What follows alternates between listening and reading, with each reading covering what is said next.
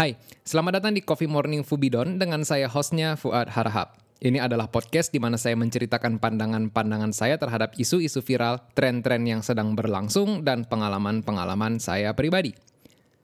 Podcast kali ini saya ngobrol bareng sepupu saya, Ahmad Basir Santoso Adiputra. Beliau adalah ketua harian dari Yayasan Profesor Kadirun Yahya Medan. Yayasan ini adalah yayasan pendidikan yang terdiri dari TK, SD, SMP, SMA, dan universitas yang didirikan oleh kakek kami, Neaki Kadirun Yahya. Dan walaupun saya kemungkinan bias di sini, karena toh ini practically adalah yayasan keluarga saya, saya bakal bilang institut-institut pendidikan di sini adalah termasuk yang top di Medan sana. Oke, saya harap podcast ini bisa menemani hari-hari kalian dan terutama semoga memberikan inspirasi untuk kita semua.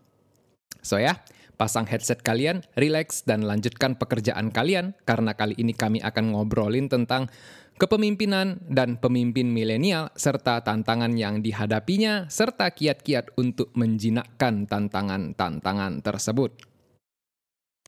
Sebagai seorang milenial yang mendapatkan beban kepemimpinan yang besar, kan gitu. Apa kesan pertamamu waktu diangkat menjadi ketua harian satu yayasan? Hmm, to be honest sebenarnya pusing juga ya. Karena kenapa pusing sebenarnya dan tapi aku tahu sih kayak ini tuh akan menjadi sesuatu yang challenging kan. Karena pada akhirnya aku harus nyemplung ke dunia baru gitu loh. Dunia baru ini namanya pendidikan walaupun aku background in psychology jadi aku ada sedikit tahu sedikit tahu ya sedikit tahu tentang bagaimana perkembangan manusia gitu kan. Dan itu kan sangat berkaitan dengan pendidikan gitu kan. Tapi pada kenyataannya pekerjaan aku lebih banyak tuh di HRD gitu.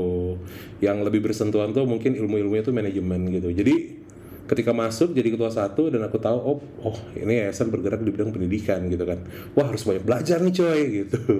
Dan akhirnya ya memang ya itulah mau nggak mau uh, mungkin sekitar enam bulan pertama ya enam bulan pertama aku kerja itu di sini sangat-sangat timpang lah. Maksudnya kayak 24 hour mikirin tentang hal-hal yang aku nggak tahu gitu. Siang-siang rapat sama orang malam-malam aku nanya lagi sama uh, orang yang aku anggap mentor lah gitu kan nah, kayak gitu. Jadi ya and it back and forth back and forth. Dan kehidupan pribadi pun kayak bincang. Tapi ya alhamdulillah uh, sekarang ini ya udah ya kita nikmatin aja gitu. Tapi tentunya ini ya maksudnya kayak ini tuh tanggung jawab yang besar gitu. Dan kadang-kadang aku nggak tahu tuh kayak gue siap nggak sih gitu. Cuman ya udahlah gitu kan udah dikasih amanah ya kerjakan lah gitu. Perasaan terbesar waktu itu apakah senang sedih takut hmm. atau elated? Takut sih sebenarnya. Lebih ketakut sih Bev. Karena takut, ya? takut sih. Karena takutnya ini kayak gue bisa nggak ya gitu? Dengan keterbatasan gue apakah gue bisa ngejalanin peran gue gitu? Apakah gue bisa ngasih kontribusi yang nyata gitu? Ya alhamdulillah memang yang baru tuh nggak sendiri gitu loh. Ada si Muas gitu kan. Tapi ada juga yang udah lama ada Kak Nisa ada Kak Nina gitu kan. Bahkan sekarang uh, di manajemen yang sekarang pun Mama Mimin juga join in gitu. Jadi uh, kolaborasi antara uh, tante-tante ini uh, ngerasa oh aku bisa dapat sudut pandang sudut pandang dan historis yang banyak. Jadi ya bisa membuat keputusan yang lebih baik. Kalau setahun pertama aku bisa bilang ya ada aja sih keputusan yang cupu tuh ada gitu lah. Tapi ya itulah belajar ya kan. Um, aku kan ngelihatnya kau itu sebelumnya belum pernah langsung berurusan sama manajemen apalagi langsung di posisi topnya gitu. Yalah, aku dulu staff loh, staff dasar.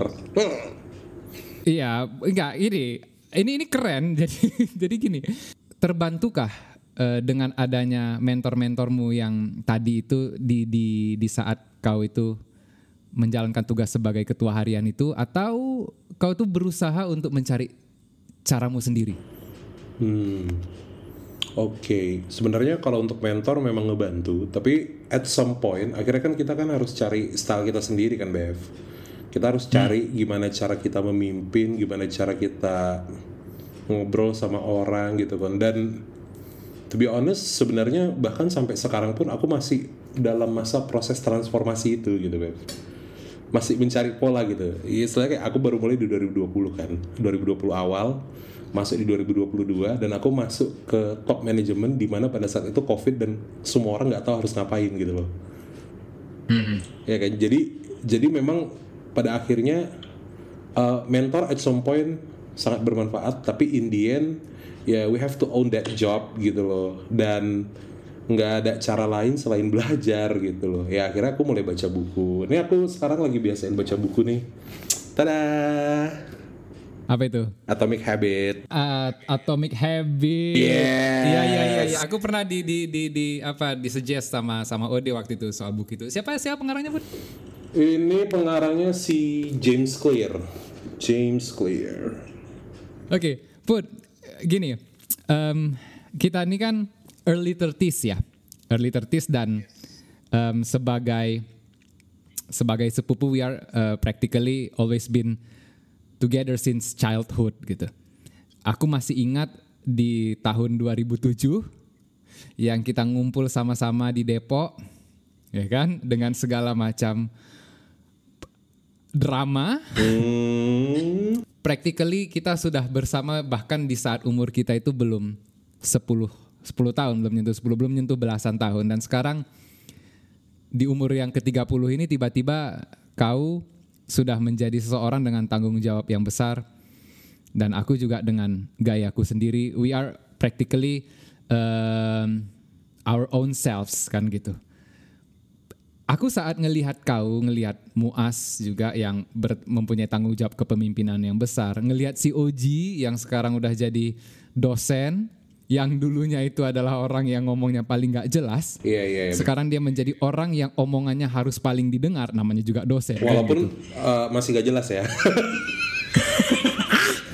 kau rasis kau. canda Jit kita kan uh, lu tau lah calon-calon OG gimana Dan aku ngelihat kayak terutama adikku ya si Danis yang biar bagaimanapun adalah seorang pemimpin yang me- me- memimpin begitu banyak orang gitu. Hmm, It happens like you know tiba-tiba aja udah kayak begini gitu. Iya iya, betul betul. Pernah nggak terpikir sama kau saat kau duduk di meja kerjamu gitu, kau lihat ke belakang masa-masa lalumu gitu kan?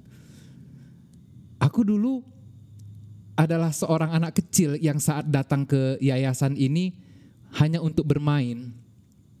Sekarang aku datang mengemban tanggung jawab untuk mengelola tempat ini. Dan aku melakukannya tidak sendiri, aku melakukannya sama saudara-saudaraku, sepupu-sepupuku yang dulu kami itu kawan bermain, tiba-tiba sekarang jadi mitra bekerja. Pernah nggak terpikir sama kau soal-soal itu? Apa yang kau pikirkan dan bagaimana cara, bagaimana perasaanmu saat kau memikirkan itu kalau kau memikirkannya? Wah, memang nggak nggak kebayang ya Bev sebenarnya ya Bev ya. Aku nggak kebayang sih karena aku tuh kayak apa namanya? Eh biar lo lo tau lah gue gimana Bev gitu kan.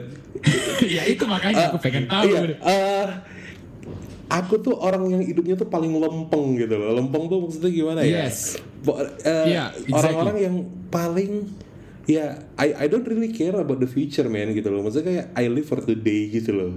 Iya kan. Hmm. Tapi bukan berarti YOLO lah gitu kan. Tapi aku tuh kayak Iya, iya. ya udah apa eh, apa yang kurasakan hari ini, apa apa pun yang uh, terjadi sama aku hari ini, aku nikmati begitu saja gitu tanpa ada semacam perencanaan yang jangka menengah, jangka panjang atau perencanaan dan di tahun-tahun ke depan gitu. Aku I'm not that kind of person gitu loh. Jadi jadi memang ternyata oh rupanya aku sampai ya di titik ini gitu loh. Dan itu tuh eh, aku mendapatkan sebuah realisasi gitu kan pada akhirnya kayak mungkin ya karena karena memang perusahaan yang sekarang ini aku kerja itu memang dikelola oleh keluarga gitu kan.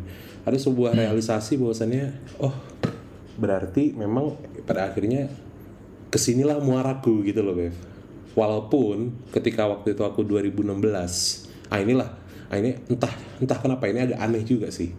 Jadi waktu 2016 itu aku kan udah lulus kuliah gitu kan dan kuliah selesai abis itu tiga bulan nganggur gitu kan. Terus aku mau kerja gitu kan karena aku udah, udah segan minta jajan sama mamaku gitu kan. Nah abis itu dapat kerja alhamdulillah Eh, setelah itu aku di awal-awal karir tuh aku berpikir gini gitu dan itu sudah terdetak di dalam hatiku gitu. Aku akan kerja 10 tahun dan nantinya aku akan berkontribusi di Pancabudi dan menua di Pancabudi gitu loh dan ternyata setelah tiga tahun kerja di luar itu terjawab gitu loh. Maksudnya kayak tiba-tiba sekarang disuruh mengemban tugas yang berat dan lain-lain gitu kan. Uh, harus belajar lagi. Ternyata apa namanya ya? Maksudnya kayak that wishful thinking yang cuman sekilas aja gitu loh. Itu terjadi gitu loh. Dan aku tuh kayak oh shit is this my fate man? Gitu loh.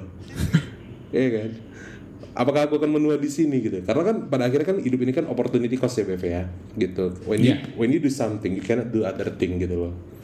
Kayak gitu sih. Tapi ya seenggaknya uh, walaupun aku kaget aku kaget lah. Sebenarnya terkaget-kagetnya aku gitu kan. Dan uh, semacam enlighten gitu lah istilahnya. Enlightennya tuh ketika memang I have to accept this gitu kan. Ya akhirnya uh,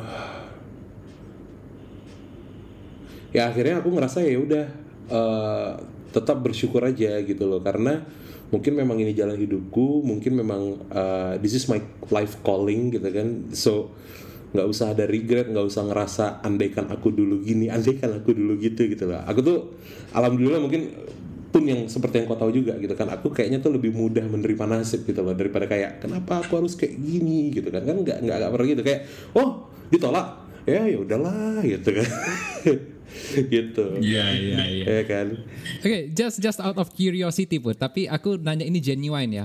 Kalaulah kau eventually akan menghabiskan the rest of your life berjuang untuk pancabudi, will you accept it? And apa apa sorry pakai bahasa Indonesia ya. Apakah kamu kau akan menerima itu dan apakah kau pikir itu worth it? Ah, menurut aku ya kalau kalau kalau accept aku udah accept. Eh, alhamdulillahnya dari setahun yang lalu sebenarnya sih nggak nggak sampai setahun yang lalu sih dari raya terakhir lah ya. Dari dari rapat terakhir tuh I accept my fate istilahnya ya oke pokoknya hidupku di sini nggak usah aku pikirkan yang lain dulu gitu kan. I I accept gitu kan. But is it worth it? Gitu kan. Nah ya balik lagi sih kalau misalnya kita bercerita tentang uh, pilihan dalam hidup ya gitu kan. Ya pastinya kan sebenarnya kan banyak pilihan-pilihan yang lebih seksi gitu kan. Uh, misalnya kayak uh, apa namanya oh maybe start my own business walaupun itu mungkin bis, tetap bisa kulakukan gitu kan. Atau mungkin kayak kerja di uh, beberapa perusahaan multinasional gitu kan. Atau mungkin bahkan kerja ke luar negeri gitu kan. Nah itu kan sebenarnya kan opsi-opsi lain yang menurut aku aku bisa juga gitu loh. Nah tapi memang ah apa ya when I accept it gitu ya. Maksudnya kayak akhirnya aku tuh kayak eh, mu- hal-hal segala hal tuh lebih mudah gitu loh Ev. everything everything is become easier gitu. Bukan berarti nggak menantang ya tapi lebih mudah gitu. Karena kayak ya udah kayak aku bukan orang yang tipikal baca buku gitu kan tapi kan I have to constantly learning gitu ya udah aku coba aja sekarang aku lagi membangun habit untuk membaca buku satu bab setiap hari gitu kan paling satu bab berapa halaman sih kan gitu kan gitu Iya iya. Ah, eh, dan abis itu kayak decision making, leadership, akhirnya itu kayak berkembang sendiri gitu loh, Bev, gitu. Dari dari pengalaman-pengalaman, dari masalah-masalah itu berkembang sendiri gitu loh. Akhirnya aku harus paham kayak kadang-kadang keputusan aku itu nggak bisa aku keputusan yang kasihan sama orang gitu loh. Kadang-kadang we have to make the best decision for our company, for our organization gitu loh. Dan kadang-kadang keputusan itu berlawanan dengan mungkin berlawanan dengan moral kompas aku, mungkin berlawanan dengan nilai-nilai aku gitu. Tapi ya ya udah nggak apa-apa gitu. Karena pada akhirnya aku ngerasa ya udah gue kerja di sini gitu loh. Gitu. Yang mana pun pada akhirnya suatu saat ketika memang akhirnya ya gue udah obsolete lah, udah nggak bisa dipakai lagi gitu ya. Gue pun juga harus terima gue bisa diganti juga gitu loh. Kayak gitu sih. Apa perasaanmu saat kau harus mengambil sebuah keputusan yang bertentangan dengan moral kompasmu? Apa perasaan yang paling besar yang kau rasakan dan bagaimana cara kau menghadapinya seandainya itu adalah sebuah perasaan yang kontradiktif terhadap keputusan yang harus kau ambil? Hmm, sebenarnya kalau dari aku merasa ga, galau lah galau sih sebenarnya sih. Dan galaunya tuh bisa beberapa hari gitu loh Bev gitu. Bahkan beberapa minggu gitu loh ya kan? Ya kau tahu lah Iya, mana. I- I- aku nggak konsisten aku galau gitu kan. Dan aku mengaku itu gitu. Tapi we cannot have that kind of things gitu loh uh, ketika kita melakukan decision making gitu kan ya pada akhirnya gini moral kompas yang kugunakan adalah what is the best for the company gitu loh I detach my I detach myself and I think uh, based on the value of a company gitu. Jadi aku melepaskan diri aku, aku melepaskan nilai-nilai aku gitu kan. Aku melepaskan hal-hal yang kuanggap itu benar gitu kan. Dan aku mulai berpikir apa yang paling bagus untuk ini, untuk sekarang ini gitu loh. Bukan apa yang paling bagus buat aku lagi gitu. Karena apa yang kulakukan kan merepresentasikan kan sebuah organisasi gitu kan. Iya. Jadi ya again ya mungkin ketika aku accept gitu kan uh, itu happen. Makanya kayak tadi aku bilang ketika aku accept itu it it make things easier gitu loh. Gitu. Jadi ada hal-hal yang mungkin kayak permasalahan-permasalahan aku putuskan kalau mungkin itu sekolahku sendiri gitu kan? Atau kalau misalnya mungkin itu organisasiku sendiri mungkin aku tidak akan melakukan hal demikian tapi dalam kondisi ini I have to. Kan gitu kan. Gitu. Jadi ya ya udahlah nggak apa-apa lah. Gitu. Ah, itulah ya. Mungkin karena acceptance ya itulah. Karena based on my personality aku itu sangat mudah nerima lah gitu kan. Jadi aku pun selalu bisa mencari rasionalisasi gitu loh. Tapi memang kalau galau ya ada galaunya ada. Kalau memang nggak tahu ya aku pun nggak tahu juga. Aku pusing juga. Ya pada akhirnya aku nanya sama orang gimana gitu kan. Aku lagi ada galau gini nih. Alhamdulillah eh, ada juga tim-tim ada juga orang-orang yang bisa kuajak diskusi gitu kan yang dan akan sangat kuperlukan juga gitu loh. Karena gini bisa jadi aku kan nggak bisa selamanya berpikir bahwasannya aku tuh yang paling betul gitu loh Bev. Ya kan? Ada hal-hal yang mungkin nggak masuk di dalam sudut pandangku gitu. Nah di situlah peran-peranan orang-orang terdekat peranan-peranan eh, tim peranan-peranan sepersaudaraan itulah yang akhirnya membuat aku tuh bisa tetap apa ya istilah kayak bertahan di dalam kegilaan ini gitu loh kira-kira. Gitu kira-kira ya. Bertahan di kegilaan ini itu iya sih. Itu sih kata-katanya gitu. Aku nggak tahu apakah ini karena ini Mm-mm. a shot of whiskey atau karena memang yang kau ceritakan sama aku itu sangat resonate sama diriku sendiri. Tapi memang aku tersentuh sama apa yang kau bilang. Dan aku bilang ini without any kind of uh, hyperbolic ya. Mm-mm. aku eh apa ya?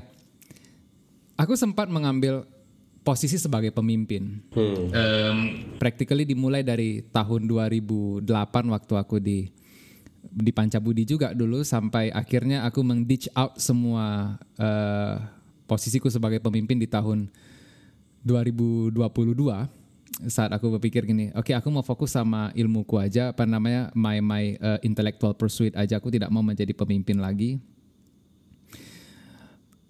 Memang aku tidak eh, aku nggak tahu, tapi aku rasa mungkin karena aku sendiri sudah fed up ya sama semua beban kepemimpinan dan aku fed up, aku ngerasa I'm not a leader, I'm not a born leader gitu. Jadi ada semacam mental blocking yang aku lakukan. Aku nggak tahu apakah itu mental blocking atau I just uh, be, being honest gitu. Tapi satu hal yang kulihat di sini ya, em,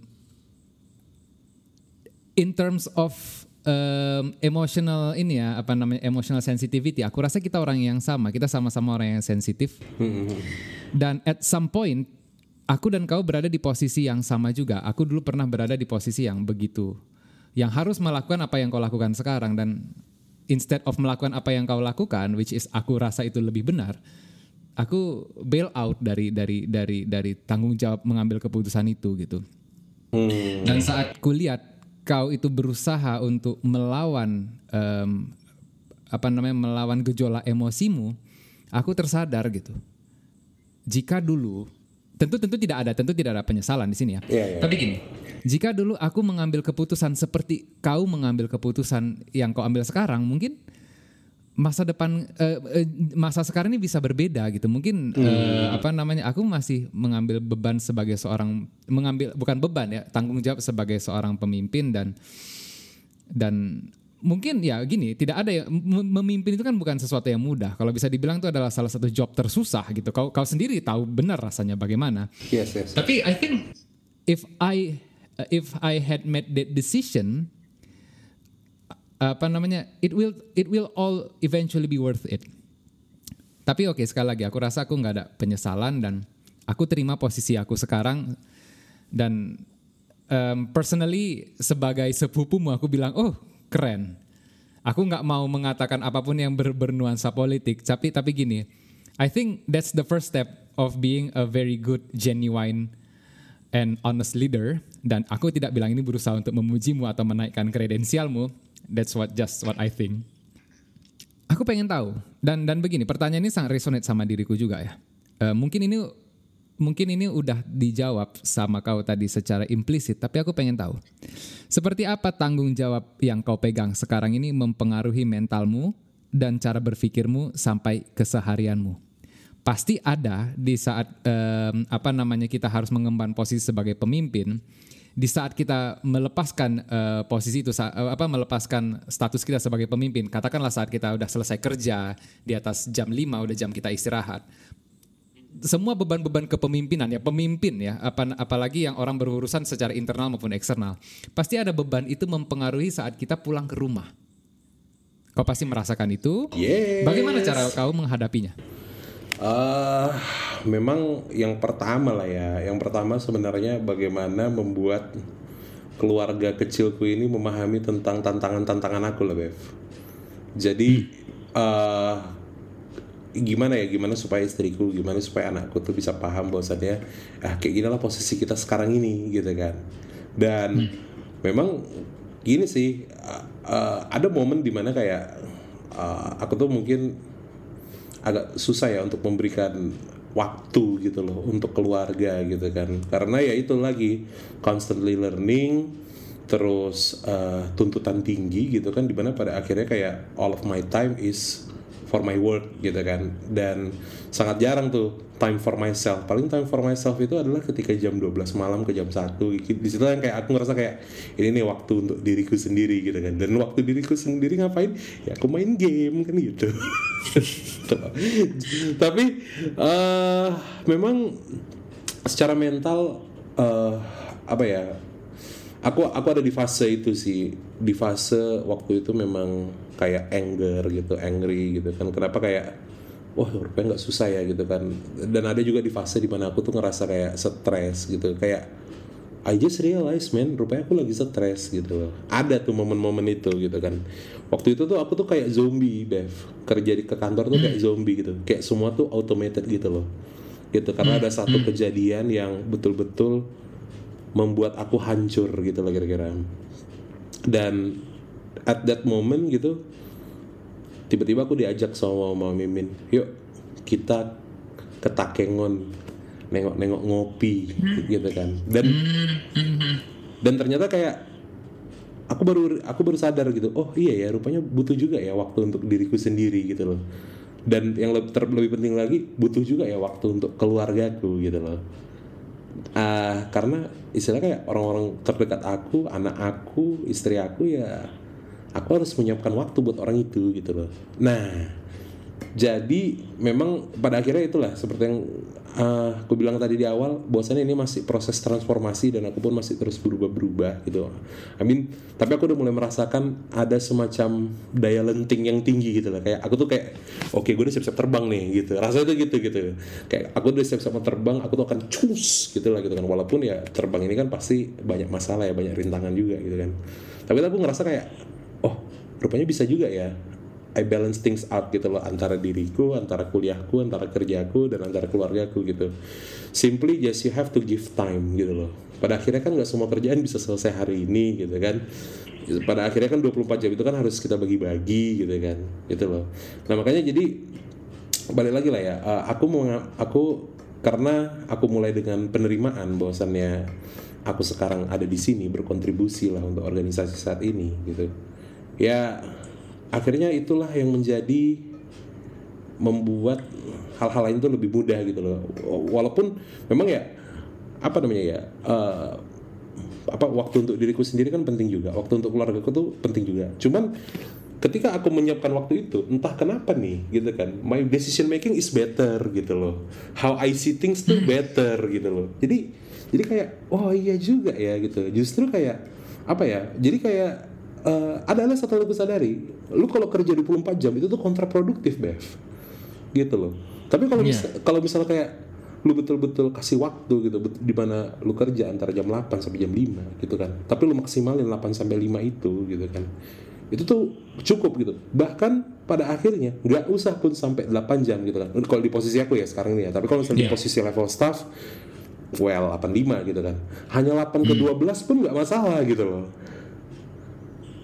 ah kayak 4 jam. Tapi nanti 4 jam lagi lo pakai buat apa? Nah lo pakai tuh buat misalnya kayak lo baca buku kayak abis itu lo denger podcast kayak atau lo ngapain. Karena itu kan yang akan memupuk expertise memupuk knowledge pada akhirnya apa ya uh, istilah tuh kayak kita tuh kayak menanam sesuatu untuk paradigma kita gitu loh. Memperluas paradigma ini kan kita kan kayak apa ya berinvestasi waktu juga kan gitu kan gimana aku mau bikin keputusan yang bagus kalau misalnya aku nggak punya ilmunya gitu loh.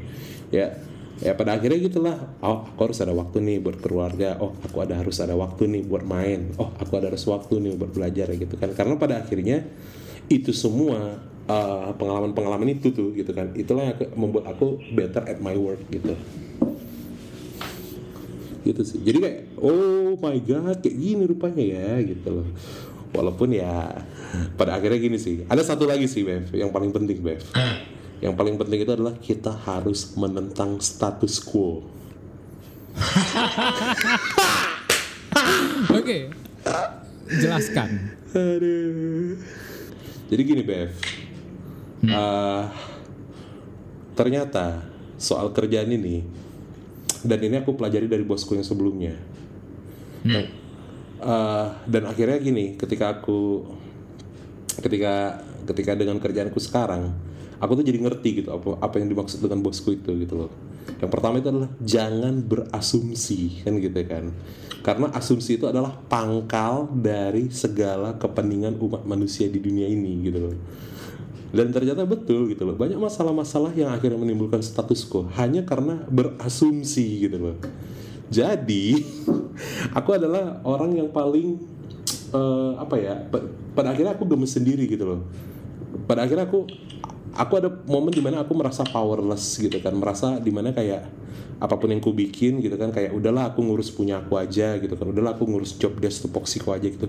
Gak bisa rupanya gitu. Karena job desk dan tupoksiku itu sangat bergantung terhadap kesuksesan orang lain dalam mengambil keputusan gitu loh Bev dan biasanya kalau yang kayak gitu tuh itu terjadi semacam status quo gitu loh tarik menarik gitu kan. Terus terus anjir lah gitu kan nggak jelas nih gitu kan. Akhirnya memang akulah aku aku akhirnya menjadi orang yang istilahnya nyinyir ya gitu kan orang yang nyinyir hmm. lah mungkin kok nggak pernah lihat aku nyinyir. Cuman kalau misal kau tanya sama pegawai-pegawai aku gitu kan ngerti kali orang tuh cuma aku nyinyir gitu kan uh, sarkastik bahkan. I, I learned this from you gitu being sarcastic perlu be rupanya. Akhirnya hmm, tahu kok kan sekarang? Tahu aku sekarang. Being sarcastic itu kayak healing my mind from insanity as well gitu loh. Jadi yeah, kadang-kadang yeah. gini sampai di titik di mana? Ini bahkan mau Mimin yang bilang udahlah janganlah kasih si putra cakap karena-karena nanti dibuyarkannya. Tapi aku tuh kayak but but but I just wanna talk. Gitu kan. Karena gak apa-apa aku cakap ya kan? Masa gak boleh cakap gitu loh. Jadi dengan tentunya dengan ini ya dengan dengan apa ya? Dengan muka yang bahagia dengan ketawa-ketawa aku gitu loh. Mungkin itu yang bikin orang makin suntuk gitu. Yang gue bahas serius tapi aku cakapnya dengan gaya yang ketawa-ketawa dan aku bikin ringan aja gitu loh. Gitu. Jadi jadi ya itulah yang maksudnya menentang status quo. Pokoknya kalau ada yang nggak jelas tanya. Betul-betul pastikan jangan berasumsi gitu kan. Ya dan pada akhirnya masalah itu selesai instead of it being a status quo gitu loh. Gitu. Dan memang harus kita hadapi itu gitu loh. Ada ada orang-orang yang mungkin kayak bah bahkan gini loh. Apa namanya kadang-kadang tuh aku I make myself vulnerable gitu loh Bev. Maksudnya kayak hmm. ya yeah, I make myself vulnerable for others to attack me gitu loh. Jadi jadi kayak ketika aku berasumsi gitu kan eh tunggu dulu ini asumsi aku gitu. Tapi aku selalu bilang bener nggak kayak gini? Gitu. Tapi rupanya oh nggak gitu bang. Sebenarnya gini gini gini gini gini. Oh gitu. Jadi I learn something. Abis itu aku bisa make better decision. Karena aku mengkonfirmasi dari asumsi tersebut kan gitu kan. Nah itu dia jadinya.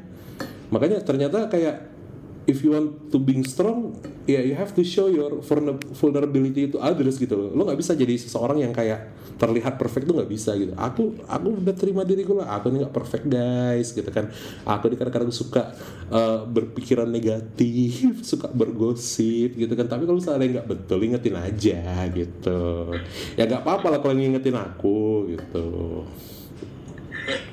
Gitu loh. Oke okay, aku aku mencoba memparafrase yang kau bilang mungkin bisa bisa bisa sesuai bisa enggak. Tapi yeah. begini saat kau bilang itu status quo aku menganggapnya ada begini. Ada sebuah budaya di dalam suatu organisasi terutama organisasi yang mempu yang yang yang um, ada di budaya Indonesia ya. Jadi aku ngeliat gini salah satu status quo adalah yang kita miliki ya adalah begini. Kita mempunyai budaya not tackling the problem head on. Jadi instead of uh, menghadapi inti dari permasalahan itu, kita mencoba untuk uh, mencari way around agar permasalahan itu nggak kita kita bahas secara langsung. Karena kalau kadang uh, most of the time saat masalah ini kita bahas secara langsung kita akan menunjuk orang atau menunjuk suatu sistem atau sistem yang dibangun orang. Intinya akan ada orang person yang harus kita garis bawahi ini salahnya di dirimu, ini salahnya di sistem ini. Dan mungkin karena ketakutan kita untuk me, me, me, me, mengangkat masalah itu, me, me, mengekspos masalah itu, kita memutuskan untuk mendekati cara lain. Mungkin aku mem memahaminya seperti itu karena memang um, saat aku beberapa tahun yang lalu ada di Pancabudi, salah satu budaya yang yang dipertahankan status quo yang yang uh, by definition ya status quo adalah itu. Apa pandanganmu sama uh, statement aku ini? Ya, setuju. Oke. jadi okay. itu uh, jadi huh? jadi jadi itulah yang mau ku itulah yang mau aku buat berbeda sebenarnya karena aku ngerasa kayak ya udah kalau ada masalah yuk kita bahas kita selesaikan dan pasti selalu ada masalah di proses pasti selalu ada masalah di sistem gitu loh hmm. uh, itu pasti selalu ada gitu jadi karena gini sebenarnya banyak masalah ya sebenarnya banyak masalah itu yang ternyata alurnya belum benar, sistemnya belum benar, regulasinya belum benar gitu kan. Tapi dan dan sebenarnya jawabannya ya udah, yuk kita perbaiki regulasinya aja, yuk kita perbaiki masalahnya aja gitu kan. Nah, tapi sebenarnya di balik itu di balik masalah sistem ini sebenarnya ada satu masalah enggak gitu. Masalahnya adalah ternyata kita belum kompeten untuk membuat sistem itu. Ya belajarlah kita. Terimalah bahwasannya kita ini melakukan kesalahan. Terimalah bahwasannya memang kita belum jago. Abis itu udah selesai gitu. Jangan ngerasa kayak ketika memang lu salah ngambil keputusan lu nyalain sistemnya. No man sistem based on people gitu loh. Sistem based on people's decision. Kan gitu kan? Jadi ya udah ternyata keputusan kita salah kita terima itu dulu yuk gitu. Accept di situ dulu. Nanti kalau misalnya kita udah accept baru enak kita memperbaikinya. Oke okay, aku salah aku perlu belajar di sini. Yuk kita coba gitu yuk. Yuk kita trial gitu kan. Dampaknya pastinya dalam pekerjaan-pekerjaan lain nanti tiba-tiba ada yang alurnya berubah tiba-tiba ada yang caranya harus berubah tiba-tiba mungkin dokumen yang diketik harus lebih banyak tiba-tiba diskusinya harus lebih panjang. Ya nggak apa-apa itulah proses gitu loh itulah proses untuk membuat orang lebih baik gitu loh. Dan basically gini ketika memang ternyata semua lebih lambat ya ya sederhananya tingkatkan aja lah kompetensimu gitu kan. So simple gitu loh. Kayak misalnya contoh gini ada satu orang di persuratan gitu kan. Bosannya semua sekarang udah perlu surat sih. Ya artinya gini ya udah lu belajar aja gimana cara bikin surat gimana cara tanya nomor gitu gimana cara lu ngetik gitu kan. Penelitian mengatakan kalau orang untuk bisa uh, rata-rata orang ngetik itu 30 WPM 30 words per minute ya kan? Uh, jadi 30 kata-kata per menit rata-rata orang ngetik di dunia ini. Tapi kalau misal lu pengen kerja yang lebih optimal lu harus bisa sampai di diri lu itu 60 kata per menit. And then you know what I do? Akhirnya aku membuat sebuah sayembara di tim aku karena waktu aku masih di persuratan ya. Aku bikin satu sayembara. Ini dari duitku sendiri. Aku kasih mas satu gram sama kalian yang bisa ngetik paling cepet. Gitu dan syaratnya aku bikin. Pertama kalian harus harus bikin assignment. Assignment itu akan jadi poin. Jadi tiap hari tuh orang latihan ngetik gitu loh Bev ketika lagi nganggur gitu loh. Dalam kurun waktu kurang lebih sekitar dua minggu gitu loh. Dan ternyata berhasil gitu loh. Yang 30 naik ke 40 yang 40 naik ke 50 belum ada sampai 60 but it's an improvement in a span of two weeks ya. Gitu kan. Itu tuh kayak wah anjir gitu loh Nah, jadi kayak ya udah gitu loh, kayak kayak gitulah caranya gitu kan. Ya pada akhirnya kan kita kan harus kasih reward juga gitu kan. Sayangnya orang kasih gue yang kasih reward yang gue kasih reward itu dia udah cabut gitu. Jadi kayak ya ya udahlah gitu kan harus terima kenyataan hidup lagi kan gitu.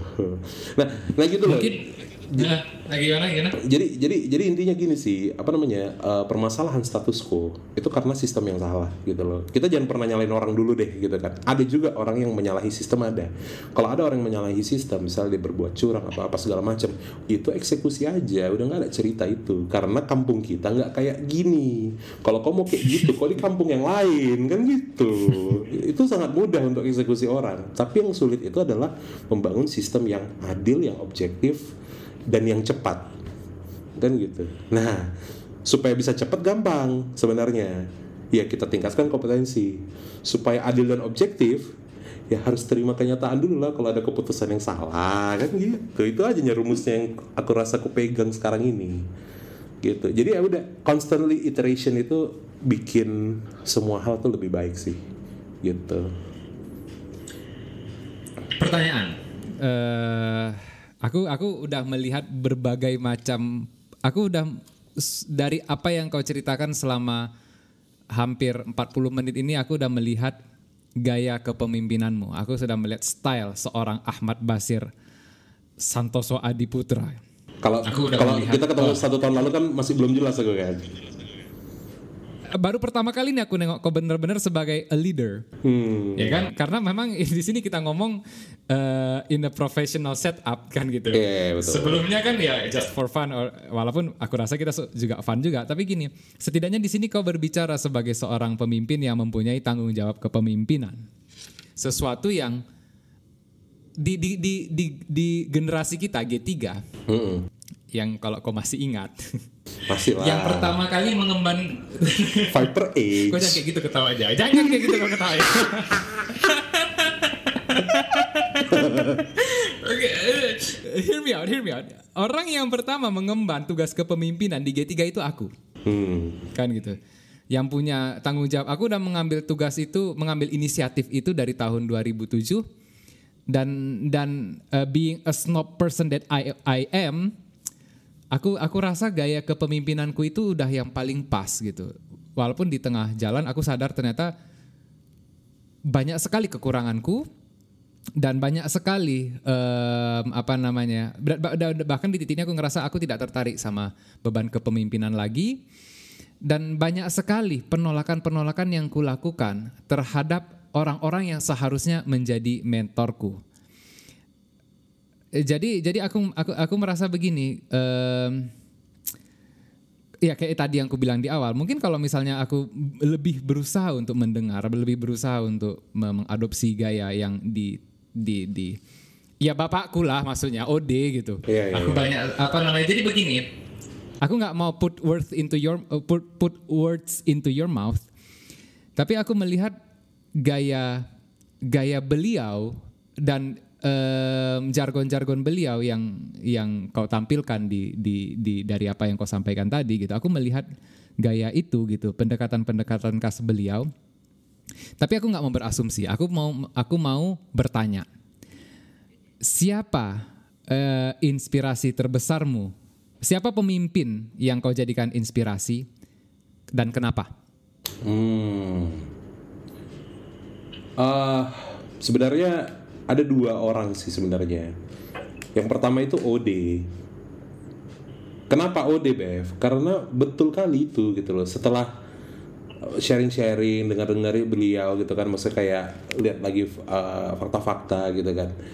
Sorry, uh, OD itu maksudnya yang mulia Abu ya? Ya, yang mulia Abu, yang mulia Abu betul, betul. bapak saya. Jadi kalau ada yang nggak tahu, bah, okay, ya, ya betul betul. Yang yang pertama tuh OD gitu. Kenapa Bev? Karena aku pun uh, baru apa ya misal kayak baru mengenal tentang konsep-konsep kepemimpinan konsep pelatihan kan dari bapakmu juga gitu loh aku magang di Pancabudi hmm. tahun 2009 ya Iya. kan selama enam Iya, bulan iya. gitu kan itu kan juga atas inisiasi dari uh, bapakmu juga gitu loh dan Iya. dan gini kayak betul apa yang dibilang Ode itu gitu kan tapi kalau misalnya betul what's missing gitu loh kenapa maksudnya masih terjadi sebuah dinamika yang sangat luar biasa di dalam organisasi yang saat ini gitu kan gitu kan maksudnya kayak organisasi pasti pernah lah ya mengalami dinamika dinamika kan gitu kan nah Iya. ternyata ada satu faktor lagi kan, gitu loh. Jadi waktu itu aku ikut sebuah kelas gitu kan dan aku bersyukur sekali sih ikut kelas itu gitu kan. Eh, jadi ada leader dari eh, sebuah startup namanya kalau nggak salah namanya Snippet gitu kan. Nah aku nih aku dapat aku dapat kelas itu waktu itu aku ikut namanya dnvb.id itu ini walaupun ini lah ya maksudnya kayak aku merasa bermanfaat di situ jadi aku akan mempromosikan dia dnvb.id sebentar aku ketik ya. Hmm, coba cari ya dnvb.id Oke. nah gitu. Nah ini tuh dia tuh cerita tentang startup dia tuh cerita tentang leadership. Nah salah satunya itu waktu itu cerita tentang HRD-an gitu kan dan dia sebagai leader itu dia tuh betul-betul leader yang no bullshit gitu loh Bev. Gitu. Dia dia cerita gitu kan how is the decision making gitu. Dan waktu itu sebenarnya gini uh, kebetulan sebelum dia ikut di, sebelum dia di situ gitu dia juga mengelola uh, perusahaan keluarga gitu loh. Yang dengan berbagai macam orang-orangnya dan segala macam kan gitu kan. Nah habis itu oh iya ya gitu kan. Ka- dan pada akhirnya gini karena apa akhirnya dia cerita lah gitu. Pada akhirnya ya akhirnya gue bikin uh, perusahaan gue sendiri gitu kan. Karena abis gue ngobrol-ngobrol sama orang tua gue mendingan kita tuh punya dua periuk nasi yang bisa kita makan sama-sama daripada hanya satu periuk nasi aja kan gitu kan. Gitu. Nah tapi memang di dalam kepemimpinan dia saat ini dia tuh bisa menjadi dirinya sendiri gitu loh. Dia tuh membiarkan dirinya sendiri itu betul-betul kayak ya udah berkreasi gitu kan. Dan gini aku sempat nanya bagaimana dengan orang-orang lama? Bagaimana dengan orang-orang yang memang udah nggak perform lagi? Gitu kan. Dia jawab apa pecatin aja satu-satu gitu loh tapi bukan berarti harus semua masalah itu harus selesai dengan pemecatan ya enggak ya? Pemecatan ya, ya, ya. Iya kan, maksudnya that's the last thing to do gitu kan. Tapi kan kayak ya udah, ketika lu bina nggak bisa, ya udah akhirnya lu mutasi gitu ya, udah lakukan aja itu gitu loh. Kayak gitu sih. Dan apa namanya? Pada saat itu, oh iya, gue kan leader ya, gitu. Oh iya, gue kan punya capability, gue kan punya power untuk itu. Kenapa nggak gue manfaatkan itu gitu kan? Gitu kan? Ya pada akhirnya di situlah aku mulai uh, belajar untuk ngambil keputusan yang lebih eh, apa ya keputusan yang lebih bertanggung jawab gitu ya. Jadi secara value secara nilai-nilai yang aku ambil yang aku adopsi adalah apa yang dibilang yang mulia Abu lah apa pesan-pesan beliau gitu kan. Tapi secara action di lapangannya aku tuh betul-betul kalau aku harus kotor ya aku kotor gitu loh Bev kalau kalau aku apa namanya ya kalau misalnya memang aku harus ngambil keputusan sulit ini dan tak ada lagi orang yang bisa mengambil itu aku gitu loh yang yang harus meng- mengerjakannya. Kalau misalnya aku harus berhadapan dengan orang lain gitu kan eh, karena apa yang mau aku bikin aku akan berhadapan dengan orang lain siapa pun itu gitu loh. Bahkan dalam konteks ini adalah eh, orang-orang dekatku juga gitu kawan mainku. Ah, aku ininya ber- berdebat-debat nih aku sama si Muas berdebat-debat nih aku sama Kak Nisa berdebat-debat nih aku sama Mimin tapi tuh kita tuh kayak justru malah oh perdebatan itu makin guyup ya gitu. You, you just have to be vulnerable aja gitu loh. Menurut aku gini perasaan aku gini gitu loh. Aku aku udah berani bilang gitu loh Bev. Yang sebelumnya mungkin selama bertahun-tahun tuh mungkin ya udah aku simpan aja perasaan aku. Karena aku punya sebuah nilai orang tua akan peduli sama perasaan aku gitu. Tapi nggak bisa men gitu. Lo harus tahu apa yang gue rasain gitu. Karena ada kaitannya karena kita bakal kerja bareng nih gitu. Hmm, ya, ya, ya. gitu loh. Ya, ya, betul, betul, betul, betul, betul. lo lo lo nggak bisa gitu. Kita kan satu tim nih di sini. Kalau kita satu tim di sini gue gue kasih tahu semua gitu. I am ready for being vulnerable gitu loh. Dan being vulnerable itu ada costnya juga ya. Costnya mungkin kita disalah-salahin. Habis itu costnya nggak gitulah caranya. Oh nggak gitu ya rupanya ya. Ah gitu loh tapi kan ya udah apa namanya uh, input-input itu kan jangan dijadiin kebaperan dong. Harusnya dijadiin untuk bahan supaya bisa uh, lebih baik lagi. Kan gitu ya kan? Nah alhamdulillah aku ini orangnya nggak baperan gitu. Aku merasa what's my best quality? Nggak baperan sih. Gitu loh. Maksudnya kayak apa namanya? Kayak ya udah sih apa sih mau dibaperin gitu loh. Ya gue kan cuma kerja doang ya. Kalau nggak suka ya nggak apa-apa gue cuma bilang doang gitu. Ya kalau gue salah ya gue minta maaf. Maaf ya maafin gue nggak? Maafin gue nggak? Ah gitu. Gue aku tuh sering gangguin orang kayak gitu loh. Sekarang ini. Jadi betul-betul apa namanya ya uh, itulah. Nilai-nilai ku adopsi tapi dalam pelaksanaannya aku merasa aku bertanggung jawab dengan keputusan aku gitu. Aku nggak menyuruh orang lain untuk menyelesaikan masalahku. Kalau itu adalah masalah yang harus kuselesaikan, kuselesaikan sendiri. Kalau aku harus nego ke yayasan, aku yang nego gitu loh kira-kira. Bukan orang hmm. lain gitu loh. Ah gitu. Tapi kosnya adalah ya itu lo harus kuasai semuanya dong gitu kan. Kalau misalnya aku di pendidikan, gue harus tahu dong kerjaan kepala sekolah ngapain sih, kerjaan WKS ngapain sih, kerjaan staffnya ngapain sih. Turun langsung lah Bev. Guru itu gimana sih caranya bikin uh, apa namanya uh, kalau misalnya dia mau uh, kasih materi tuh ke murid-muridnya dia tuh ngapain dulu sih gitu loh. Oh standar regulasinya apa sih? Nah di situ belajarnya gitu. Ah jadi jadi kayak kalau misalnya kita nggak mau mengambil ilmu itu kita nggak akan bisa bikin keputusan yang bagus pada akhirnya. Karena ah ada satu lagi uh, gua aku lupa ini dari mana. Keputusan yang baik itu adalah keputusan yang kita tar yang kita putuskan di atas tapi itu terimplementasi di lapangan. Gitu. Jadi kalau misalnya keputusan itu kita bikin di atas nih aku sebagai top manajemen gitu kan aku bilang A gitu kan. Terus aku tengok di lapangan jalan nggak? Gitu. Oh rupanya nggak jalan. Oh rupanya value nggak terdeliver. Nggak terdeliver. Apa masalahnya rupanya kadang-kadang di middle manajemennya rupanya kadang-kadang kita harus troubleshooting satu sama lain.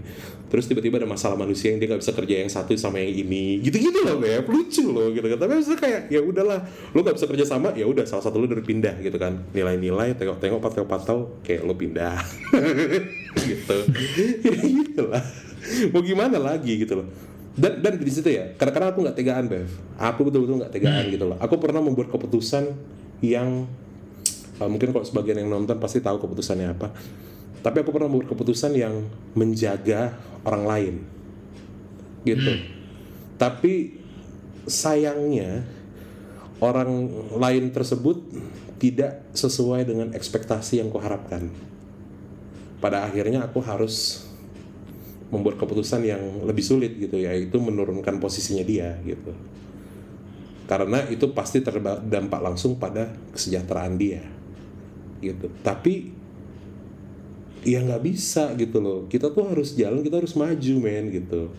Kita kita karena kita udah bersaing dengan sekolah-sekolah lain yang di Medan ini. Heck bahkan mungkin bentar lagi kita saingan sama sekolah luar negeri yang akan datang ke Medan gitu loh. Kita tuh harus maju gitu loh. Dan akhirnya apa yang dibilang Ode pada saat itu? Kecepatan sebuah organisasi tergantung pada mobil yang paling lambat. It real man terus tapi kan nggak ada nggak ada nggak ada sambungannya Bev. Terus mobil yang lambatnya diapain? Nggak pernah ada yang bertanya itu kan? Ya kalau misalnya bisa di upgrade bagus. Kalau nggak bisa di upgrade ya tinggal lah. Itu realita kehidupan. Iya kan? Itu jadi jadi kayak ya udah terus terus gini masa gue mau menenggang orang gitu kan? Oke kalau misal gue tenggang orang lima tahun lagi hancur ini. Nggak usah nunggu 10 tahun lima tahun lagi hancur kalau keputusan kita itu menenggang orang. Nggak bisa. Gitu. You either grow with us or leave us. Gitu. Simple kan? Ada ada beberapa hal yang menyadar bukan menyadarkan aku ya uh, iya menyadarkan aku lah ya put things into perspective ya. Um, di satu sisi aku akhirnya bisa melihat um, bebanmu sepupuku sebagai seorang pemimpin yang aku ngerasa gini ah it's an easy job lah gitu loh. Biar bagaimanapun ini adalah yayasan keluarga um, pastinya you'll be safe lah apa no whatever happens gitu. Tapi dari sini aku menyadari oh enggak juga. Beban ini justru menjadi uh, mempunyai tantangannya sendiri yang mungkin lebih begini. Jadi kalau misalnya di luar um, tidak ada investasi emosi yang begitu besar gitu saat kita mengambil keputusan, tidak ada hati, tidak banyak hati yang terpecah ter, ter, terusakkan di situ. Mungkin ada yang rusak, tapi peduli apa aku kok bukan siapa-siapa aku mungkin begitu ya di saat itu itu itu aku melihat aku menyadari itu Yang kedua adalah aku menyadari gini. Akhirnya aku bisa melihat dari dari kalau bahasanya Om Hamdani helicopter view tentang um, desain kepemimpinan yang di yang di apa namanya yang dikemukakan yang dipropose oleh OD dulu dikerjakan oleh orang lain yang bukan aku. Aku ngelihat oh gini ya tadi kau bilang ya dan aku percaya itu dan aku melihat itu dari apa-apa yang kau ceritakan. Salah satu idola uh, inspirasi pemimpin yang kau gunakan adalah OD gitu dan aku bisa ngelihat oh inilah tampilan kepemimpinan uh, yang seperti Ode bilang, mungkin tidak paling ideal karena biar bagaimanapun kau menggunakan gayamu sendiri dan kau sedang growing di sini kan gitu. Aku akhirnya bisa melihat itu um, karena selama ini aku aku yang selalu berusaha untuk menjadi gaya seperti yang beliau uh, tawarkan dan dan aku ngomong ini jujur ya, aku ngerasa aku I'm not that kind of person. I'm not a born leader at least uh, as far as I knew. Bisa jadi aku salah, tapi setidaknya itu yang aku yakini sekarang poin yang kedua. Dan poin yang ketiga gini, akhirnya aku memahami beban yang dihadapi oleh adikku si Danis di dalam posisinya sebagai seorang ya tadi ya sebagai pemimpin bukan hanya sekedar pemimpin yayasan tetapi juga pemimpin rohani. Tentu aku tidak tidak percaya di bagian itu, tapi biar bagaimanapun dia memutuskan untuk mengemban posisi itu dan dia akan hidup mungkin practically seumur hidupnya menghadapi hal yang sama dari sini aku uh, mempunyai perspektif baru bukan hanya tentang dia tapi tentang kau juga bahwasanya um, you don't have it easy kan gitu I don't have it easy man. You don't have it easy I don't have it easy. Um, dan fakta bahwasanya kau bisa menghadapi percakapan ini menceritakan semua beban-beban dan pengalaman-pengalaman pengalamanmu dengan lapang hati itu adalah something that I envy dan uh, great. Mungkin mungkin inilah yang membuat kau bertahan sampai sekarang. This this is the quality that you have that that that able to maintain that yang bisa mem mempertahankan kau sekarang berada di sini. Kalau aku dalam posisimu sekarang mungkin aku udah masuk rumah sakit jiwa nggak tahu kan gitu tapi ya, itu, itu itu yang kupikirkan gitu. Selanjutnya um, sedikit teknikal. Apa visimu? Visi sebagai ketua yayasan? Oh, kalau sebagai ketua yayasan sebenarnya simple sih sebenarnya sih. To be the best aja sih sebenarnya. To be the best. Tapi mungkin penjelasannya agak dalam ya. Maksudnya to be the best ini uh, aku tuh pengen sekolah aku tuh jadi yang pilihan pertama di Medan gitu. Jadi kita pasti nggak bisa compete dengan sekolah-sekolah negeri yang mungkin uh, udah punya nama gitu ya di Medan. Kita cerita semansa kita mungkin cerita mana lagi gitu kan. Tapi yang pengen aku bikin itu gimana caranya supaya kalau misalnya sekolah swasta pertama yang dipilih itu itu top of mindnya tuh Pancabudi aja dulu gitu loh. Nah itu aja sebenarnya visinya karena dengan begitu technically kita akan dapat the biggest market share seenggaknya di Medan Sunggal gitu. Atau mungkin dari daerah-daerah lain karena memang kalau kalau kita cerita Pancabudi itu ada yang dari Sunggal ada yang dari Helvet gitu kan. Bahkan untuk SMK sendiri ada yang dari Deli Serdang gitu kan dengan uh, apa namanya tingkat perekonomian yang berbeda-beda gitu loh. Di situ kompleksitas sekolahnya gitu. Ada sekolah yang high end banget kita aku bisa bilang kalau SMK itu eh, SMA itu pilihan untuk high end gitu lah orang-orang high end orang datang mobil pintu dua uh, motor Dilan Bev gila. Ada yang motor BMW custom agak ngerti lah gitu. Bocah-bocah kaya banget gitu kan. Tapi tapi di sisi lain ada juga yang SMK gitu loh yang naik Erek King gitu kan yang bahkan sampai ada yang mungkin untuk jajan pun susah gitu loh. Gitu. Nah aku tuh yeah. aku tuh simply kayak uh, uh, memang gini lah to be the first option ya gitu kan terlepas dari visi-visi itu. Nah bagaimana cara untuk mencapai itu ya aku ciptakanlah visi misi perguruan Pancabudi yang sekarang gitu. Konsepnya sederhana sebenarnya. Yang pertama pastinya berakhlak pastinya beriman karena kita sekolah nasional nuansa Islam gitu kan. Dan berkompetensi global. Nah berkompetensi global ini sebenarnya yang sebenarnya bisa menjadi tantangan yang besar ya gitu ya. Karena aku sangat yakin dari akar upbringingnya sekolah ini uh, dan dari guru-gurunya, dari pegawai-pegawainya gitu, itu tuh bisa gitu kita untuk mencapai akhlak itu. Tapi kan nggak cuma di situ doang gitu kan, gitu kan. di di dunia ini kan bukan orang bukan orang baik yang menjadi pilihan tapi orang yang jago gitu loh.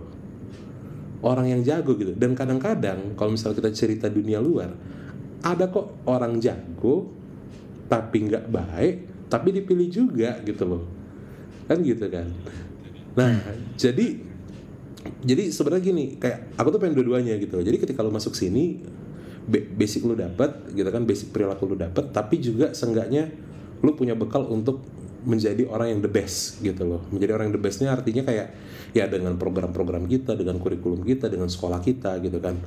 Lu tuh terbiasa untuk belajar lu terbiasa untuk tampil gitu. Makanya aktivitas-aktivitas di perguruan pancabudi itu banyak acara bev aku rasa itu Iya. aja kuncinya. Banyak acara gitu. Tiba kayak kemarin nih Januari nih eh, ini waktu itu dari minggu kedua dan minggu ketiga itu itu full. Sampai bahkan dekat-dekat minggu keempat gitu kan. Itu full kegiatan. Pertama SD kegiatan eh pertama SMK kegiatan seminggu. Abis itu SD berapa hari. Abis itu ada SMA lagi berapa hari gitu. Dan dan aku seneng gitu loh. Uh, kita bikin bazar, kita bikin pertunjukan, kita ngundang orang, kita ngundang orang tua, ayo ayo lihat, yuk kita bikin lomba dan lain-lain. Nah aku tuh seneng gitu karena menurut aku siswa itu harus disediain panggung untuk dia berkreasi gitu loh. The school is their playground. Yang paling yang perlu kita pastikan adalah bagaimana para guru dan para pegawai dan para manajemennya memberikan ruang kan gitu kan.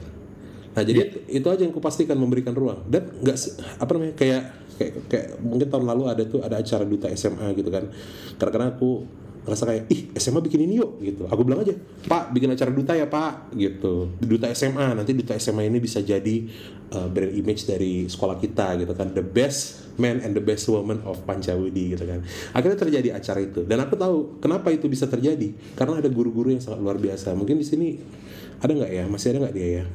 Coba aku lihat dulu ya. Bu Nana kok ada nggak ya Bu Nana ya? Atau Mas Agus Richard ada nggak ya? Wah, udah cabut mereka rupanya. Nah, Udah cabut ya. Udah cabut. Tadi mereka ada dan dua dan mereka tuh kayak orang-orang yang betul-betul yang kayak aku identify. Wah, bisa nih bikin kayak gini nih gitu.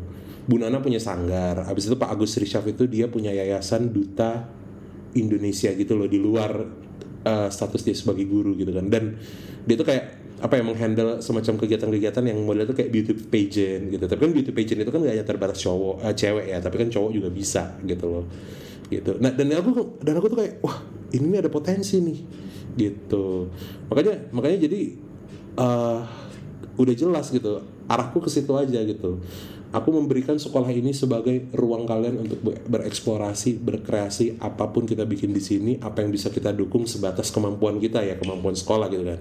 Karena kalau kita cerita kemampuan, ya pasti ada namanya kemampuan keuangan, ada kemampuan sarana prasarana gitu. But kalau lo sekolah di Pancabudi, ini semua mainan lo. Apa yang mau lo bikin? Lo mau main bola? Oke. Lo lo mau tampil, lo mau musik, oke. Ayo kita main di sini. Tapi jangan lupa ya, yang pertama harus jadi orang baik. Yang kedua harus secara konstan belajar. Gitu. Belajarnya tentunya nggak cuma belajar yang di kelas doang gitu kan. Tapi kegiatan-kegiatan, kepanitiaan-kepanitiaan, ekskul itu kan belajar juga. Dan harus membangun dong sikap-sikap atau apa perilaku-perilaku yang baik itu ya kayak kita cerita disiplin. Disiplin sih sebenarnya sih. Karena kayak kalau misalnya kita tahu kan Bev ceritanya Kobe Bryant yang gimana dia latihan subuh habis itu nanti jam Iya. 8 dia ikut lagi nah mentalitas orang Iya. juara tuh kayak gitu gitu loh nah seenggaknya walaupun tentunya kita nggak bisa mencetak Kobe Bryant karena Kobe Bryant itu pasti punya ada minat ada bakat klop gitu kan. Tapi seenggaknya ketika kita memberikan ruang itu harapannya dari TK sampai SMA at some point in your time in here lo dapet. Gitu. Dan ketika lo dapet nanti lo universitas lo masuk Pancabudi kayak atau lo masuk universitas luar kayak dan ketika akhirnya lo kerja gitu lo tuh ngerasa bahwasannya kayak men coba kalau gue nggak sekolah di Pancabudi gue nggak akan bisa kayak gini. Dan di momen itu anda akan saya panggil tolonglah ya kan? Apa yang bisa dibantu sama ketua ya kan? Iya, iya, iya, gitu loh ya kan? Iya. gitu. Tapi tapi itulah dia. Maksudnya kayak kar- karena gini ya apa namanya pada akhirnya kan uh, itulah ya. Jadi kayak aku tuh pengen menjadi sekolah yang top of mind di Medan gitu. Nggak usah kita cerita yang lebar-lebar. Kita cerita di Medan aja dulu. Kalau kita udah top of mind di Medan atau sesumut tapi mungkin sesumut agak nggak mungkin sih. Karena agak susah ya untuk uh, orang-orang yang agak jauh gitu kan. Kita cerita si Bolga datang ke sini untuk sekolah kan susah ya kalau nggak ada asramanya gitu kan. Iya. Yeah. nah seenggaknya tuh ya itulah. Dia jadi top of mind. Gitu aja sih gitu sesimpel itu. Nah cara top of mind ini gimana? Visi misi yang sekarang ini.